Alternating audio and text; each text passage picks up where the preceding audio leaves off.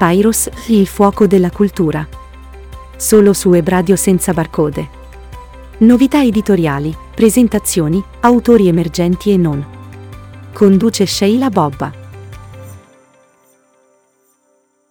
E bentornati a Pyros, il fuoco della cultura, solo su web radio senza barcode. Torniamo nel nostro spazio dei libri, torniamo con una persona che è già stata un nostro graditissimo ospite, torna come ci eravamo promessi. Lui è Paolo Borgognone. Ciao Paolo e bentornato. Buongiorno, buongiorno a tutti quanti. Allora, avevamo detto che avremmo riparlato dopo Martin Luther King anche di uno dei miei grandi miti, Elvis Presley. Il tuo libro Io esatto. Elvis, edito per Diarcos, un libro che è veramente un testo complesso secondo me perché ripercorrere la, la vita e l'incredibile successo di Presley non è facile scommetto che non lo è stato.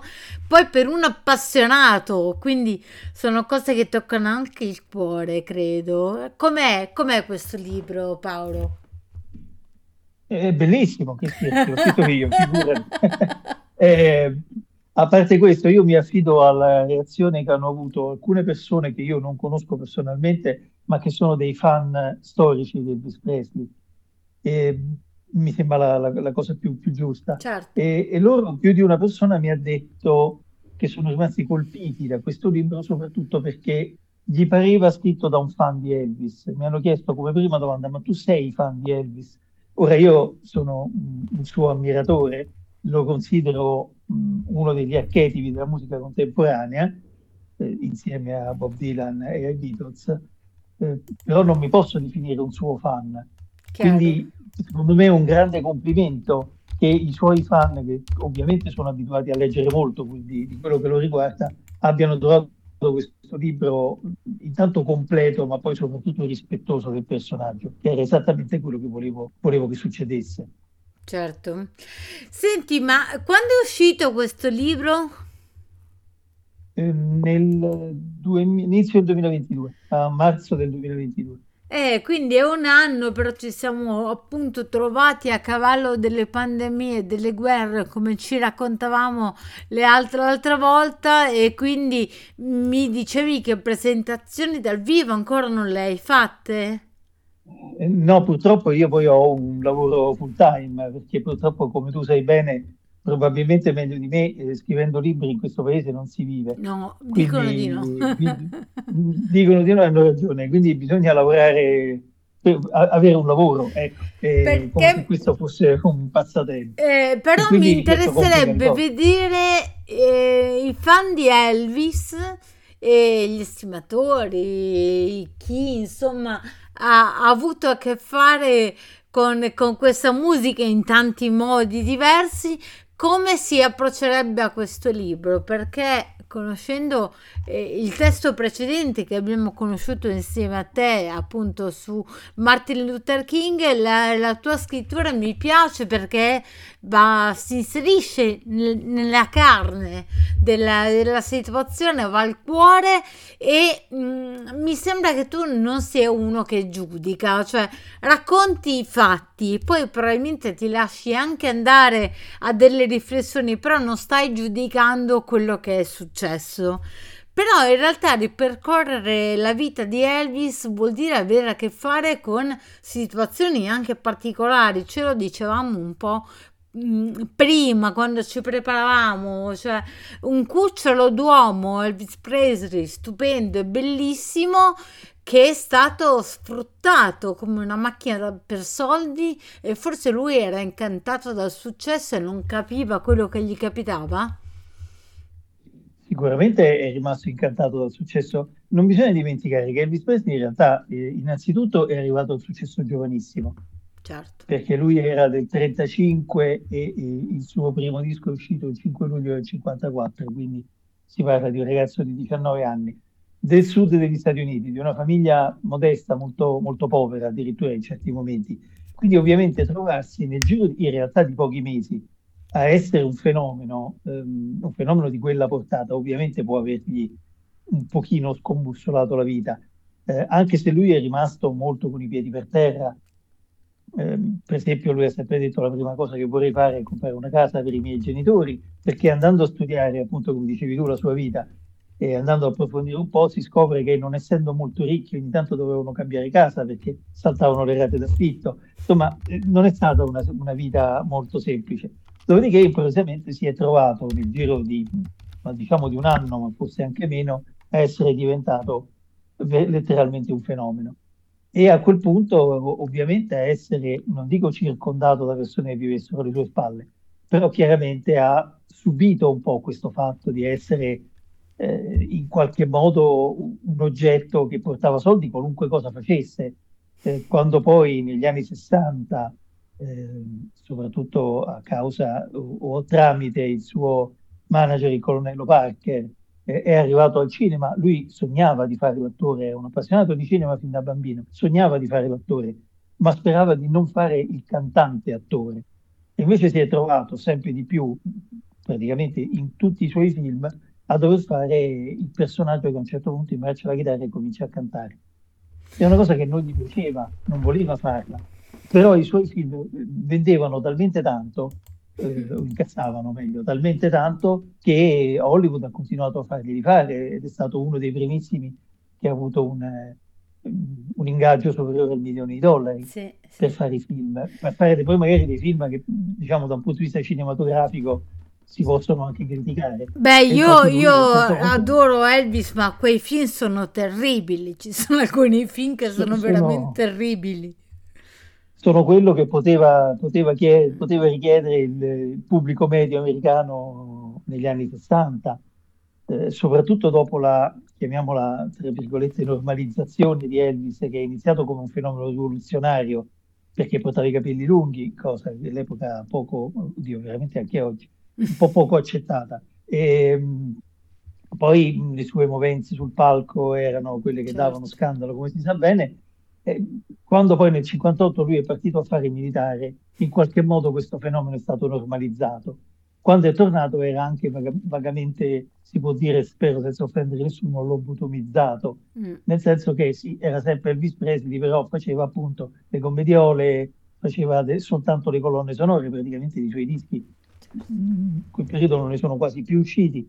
Quindi tant'è vero che quando ci fu poi nel 65 l'incontro con i Beatles, quindi un incontro fra giganti, mm. eh, John Lennon, che era linguacciuto e non si stava zitto mai, per prima cosa gli disse: Ma cos'è questa schifezza delle colonne sonore? Quando è che ci fai sentire la musica?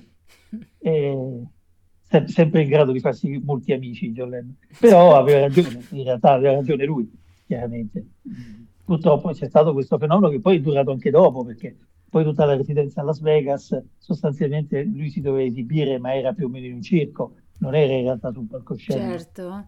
E ci aggiungiamo i problemi personali, le pillole, una cosa e l'altra, è finito, è arrivato il patatracca alla fine. Adesso mi è venuto in mente, eh, adesso non ricordo gli anni, però forse era appena prima eh, il militare o addirittura durante il militare facevano queste riprese dal, dal busto in su per non far vedere il movimento del bacino. Sì, sì, sì no, questa era prima, era prima. Le eh, prime apparizioni in televisione era fatto in quei programmi come il Milton Show, il Steve Allen Show. Ecco, sì, eh, era, quindi si parla di 56, 57 ecco. più o meno. A un certo punto per evitare la ripresa, perché eh, evitare che si vedesse il bacino che lui muoveva quando, quando, quando cantava, eh, lo riprendevano piano americano, se non una, una, cosa del genere, insomma, lo riprendevano soltanto dal busto in su.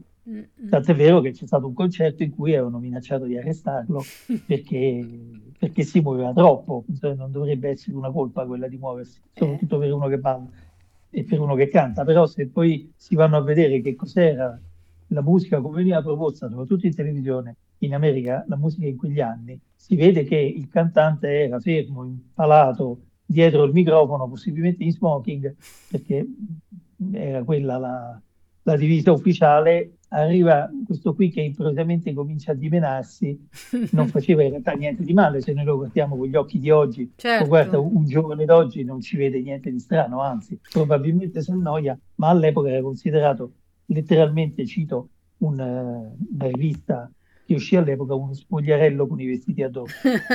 Beh, pensiamo a, al Festival di Sanremo. Io mi ricordo che il primo, o meglio, l'ultimo che ho visto dall'inizio alla fine era l'85 e rivederli adesso eh, cambia tutto completamente, no? Anche negli anni 80 e 90 già era, era, ehm, era nato zero quello che appunto combinava qualsiasi cosa su quel palco, però gli altri erano ingessati, erano vestiti la sera, era tutto molto elegante. Se guardiamo il festival di Sanremo adesso, cioè, non esiste più quello. Beh, però un pochino si cerca di propagandarlo per quello ancora. Ci Poi provano, gli artisti sono, provano, gli artisti sono artisti e quindi fanno gli artisti. Poi c'è chi esagera, chi è più bravo, chi è meno bravo, non entriamo in questa questione, però fanno gli artisti. Io sinceramente confesso di non amare il Festival di Sanremo e quindi di non vederlo, Eh. perché non, non è il tipo di musica che mi interessa ascoltare, però per quello che ho visto ne- nelle foto, ne- nelle immagini, vedo i presentatori sono in smoking, I quindi, presentatori sì, eh, assolutamente. quindi non cambia nulla, siamo ancora con i presentatori in smoking. Però se vogliamo andare proprio a, a rompere il capello, eh, Chiara Ferragni con le sue Miss quest'anno, insomma, io gli ero lì in quei giorni, eh, però eh, non l'ho guardato il festival, però so, insomma, questo abito con eh, col seno disegnato ha fatto molto scalpore. eh, già il fatto che faccia scalpore, Mm. te la dice lunga, no? È, è un disegno. Se, Esatto. mi presento con una maglietta con, con scritto Superman, non faccio scalpore, se lei ti disegna due segni fa scalpore per un disegno? È un po' l'ipocrisia che ci portiamo dietro, un po' in bel po'. tutti... Eh sì. Torniamo a parlare di Elvis e parliamo di- del colonnello Parker. Non si può parlare di Elvis senza ricordare questa figura che è un padre o un demonio per, per Elvis Presley. Che cosa è stato Parker? Perché è stato quello che lo ha aiutato a passare al livello successivo. Quando la sua fama era diventata troppo grande per essere gestito dalla Sun Record, è la stessa cosa che poi succederà eh, anche in altri casi, anche con altri musicisti, perché il fondatore della Sun Record, Sam Phillips, era uno che ci vedeva lungo. Quindi, per esempio, da- davanti alla sua porta si presentò Johnny Cash e lui lo fece cantare. Nessuno voleva far cantare Johnny Cash, era uno dei tanti cantanti country. Poi dopo si è scoperto che era un personaggio leggendario. Eh, Tom Parker è quello che lo fece eh, passare appunto a livello successivo. Era uno fuori dagli schemi. Eh, per esempio, era uno, io l'ho scritto nel libro perché mi ha colpito, eh, era uno che non metteva mai la cravatta, e già questo rendeva un personaggio decisamente fuori dagli schemi. Eh, dopodiché sul colonnello Parker ci sono molte storie, lui raccontava una storia della sua vita che pare che non fosse vera. Eh, in realtà era più o meno cresciuto in un circo, ma soprattutto lui non era americano, era arrivato in America dall'Olanda. Chi ha fatto delle ricerche sul colonnello Parker ha trovato che addirittura poco prima della sua partenza, praticamente nel palazzo vicino a quello dove lui viveva, c'era stato un omicidio Mm. e quindi questa sua partenza e questo suo cambiare nome, perché ovviamente Tom Parker non era il suo vero nome, non mi chiedere quello vero perché in olandese non me lo ricordo, ehm, lui praticamente negò, ha sempre negato di, del- non la sua ascendenza, ma comunque di avere legami. Tant'è vero che non ha mai richiesto il passaporto e questo è il motivo per cui Elvis Presley non si è mai esibito all'estero, perché il suo manager non poteva seguirlo perché non aveva il passaporto. Neanche quando, diciamo dopo il 68, dopo il comeback, avrebbe potuto, Elvis Presley era, era uno che si è presentato al cancello della Casa Bianca e lo hanno fatto entrare, perché parliamo di questo livello, però il suo manager non ha mai chiesto il passaporto. Si dice per non indagare, perché nessuno andasse a indagare sul suo passato. Quindi è un personaggio fondamentale, però è chiaramente anche quello che lo ha portato a essere così in alto, ma è anche quello che lo, poi, dopo averlo portato a Hollywood, lo ha, tra virgolette, diciamo, sfruttato o comunque ha cercato di tirarne fuori più, più soldi possibile. Questa Magari- cosa di Parker non la sapevo, leggerò il tuo libro assolutamente per scoprire anche altri aneddoti. 16 agosto 1977, i- muore il nostro Elvis. Io ricordo il video dell'ultimo concerto perché anche se io nato un anno dopo la sua morte, io sono nel settembre 78, ho avuto una zia che mi ha cresciuta a Gatti e Elvis, quindi mi sono vista una, tutti i una film. buona base di educazione. Eh, assolutamente, quella- la parte migliore è lì. Mm. E mi ricordo l'ultimo concerto, aveva questo documentario con l'ultimo meraviglioso concerto che ormai lui era gonfio, non- cioè, lo si vedeva in alcuni aspetti, ma non era più il bellissimo Elvis che vediamo tra l'altro nella tua copertina e mi ricordo eh, inginocchiato continuando a fare a cantare con queste sciarpine che regalava al pubblico. Beh, nonostante io sia nata un anno dopo, sono ancora molto arrabbiata per la morte e la fine che ha fatto Elvis. Credo che non sono l'unica.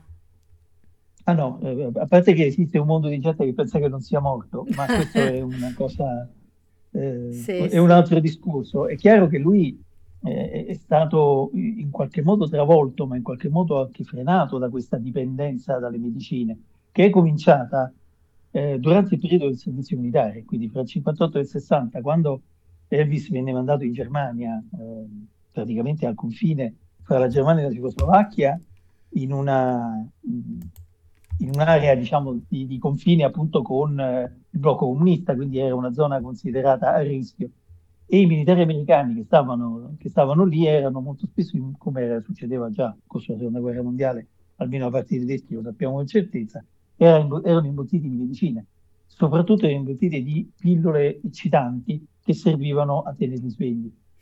Quindi eh, da, da lì lui ha avuto, ha derivato questa sua dipendenza che non è mai riuscito a battere, nonostante sia stato anche aiutato, nonostante abbia frequentato dei medici, eh, abbia tentato in tutti i modi, ma era talmente semplice per lui eh, ottenere delle pillole perché mh, qualunque medico, o se non qualunque medico, molti medici, eh, davanti al fatto di poter eh, dare una, una ricetta a Elvis Presley lo facevano Certo. il fenomeno era talmente grande per cui anche quando eh, lui era d'accordo, gli sono state tolte tutte le pillole, è stato ricoverato in ospedale per un periodo di tempo, poi comunque ci ricascava sempre.